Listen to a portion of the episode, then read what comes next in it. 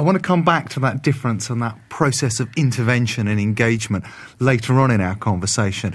I want to first think about this long tradition that you talk about, Doreen. And David, if I can ask you, the social sciences. How long, have, how long have they been around? Have they always been with us? I mean, people have surely reflected on the nature of the societies in which they live for a very long time.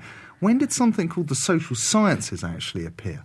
I think you're absolutely right to say that people have always thought about what the world is like around them. They've always sought to interpret the world, always sought to make sense of it. And in their diverse belief systems, they've done it in radically different sorts of ways. However, it seems to me that the systematic study of the social sciences, the systematic study of human behavior and society, is a relatively recent phenomenon. Now, what does relatively recent mean? Relatively recent, for me, means from the late 17th and early 18th century onwards. That is, the study of human society is the phenomenon of the rise of the modern world. Why is that? It's because prior to the rise of the modern world, and I'll explain what I mean by that in a minute, people tended to live in circumstances that were defined by tradition or religious beliefs. Traditional ways of thinking, one might summarize the point. These were shattered by a number of developments from the late 16th and 17th century onwards. I think of the consolidation of power in the hands of the state, the rise of market societies and the spread of economic reasoning and economic transactions, the French Revolution later on of 1789, which fundamentally challenged traditional claims to power and authority and threw out once and for all the claim of monarchs to divine right. No longer could monarchs rule by divine right, they had to justify their power before a court, the court of citizens. And there was something else that was fundamental happening throughout this whole period, late 16th, 17th, 18th century onwards, and that's the rise of the Enlightenment. Now, I can hear you thinking, gosh, what is that? What is the Enlightenment? That sounds very complex. Well, in essence, the Enlightenment is simply this it's for the first time, people began to argue, at least in the West, that the way to understand the world was not through religious belief or traditional systems of understanding, but was through human reason and systematic inquiry. We've all talked about that already. The Enlightenment as a system of beliefs was, was a way of defending the notion that the guiding principle for understanding the world shouldn't be religious, but should be rather our own systematic attempts to comprehend the world as it is. Now, what this meant was that we as human beings could understand the world and ought to understand the world free from superstition, prejudice, custom, and habit. In other words, the Enlightenment thinkers such as Immanuel Kant, Tom Paine, Jean Jacques Rousseau understood the social science don'ts.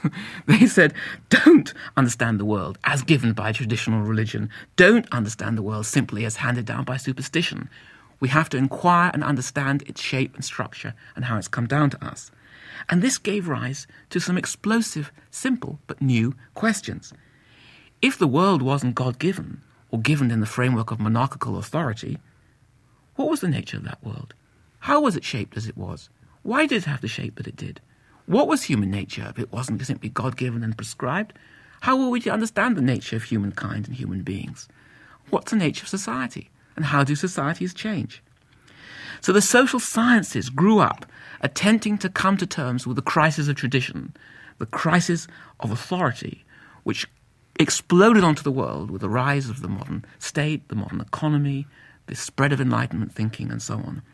And our world is very different from those traditional past worlds, and good social science worries about why and tries to understand it.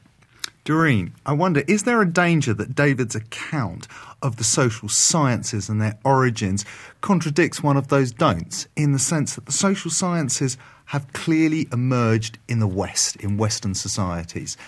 Um, yes, though I don't know whether it was just uh, David Held's contradiction because your question was when did they emerge? When did the social sciences first come into being? And one could also, of course, ask the question where did they begin to happen? Where were they developed? And it is true that the social sciences that we're talking about are very much a Western inheritance. They're an inheritance of really developments within Europe, and that is what David was discussing. And one of the things we must always bear in mind is that there are other ways of knowing things, other ways of understanding the world those countries within which social sciences developed, the kind of uh, developments of the Enlightenment that David was just talking about, were countries which had a very specific history. Uh, they're countries which, from the 18th century onwards, became heavily manufacturing countries, which went through a very, what we would think of as a classic industrial revolution, which had a class structure dominated by industrial capitalists and financiers and a working class very often organised into trades unions and so forth. What has happened since is that the social sciences that were developed within that context have been exported, if you like, to countries which have very different histories. And how have they survived in that process of transition from the West to the rest? Well, there's quite a lot of debate because the questions which arise in societies which are not like those Western European societies are very different questions.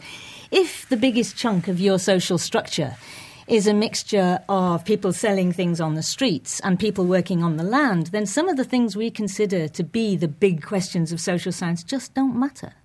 Or if the biggest owners of capital aren't people uh, on the boards of major companies and transnational corporations and so forth, but are actually big landowners, then the questions again are different. The social problems which you wish to address are different.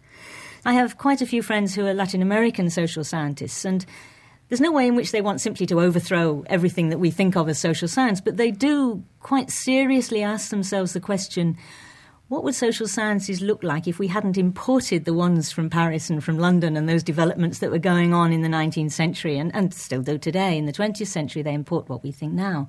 What would social sciences look like if we kind of started from here and ask questions that are being posed within a Latin American context?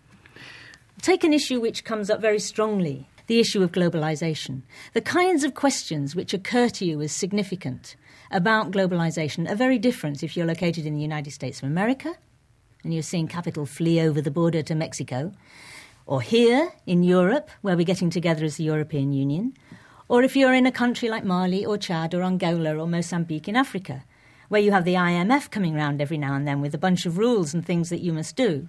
So the experience of globalization is very different. The questions that get posed are very different, and therefore some of the content is different. That is absolutely not to say that there isn't the same requirement to have rigour in the answering of those questions. From the Open University. For more information, go to www.open.ac.uk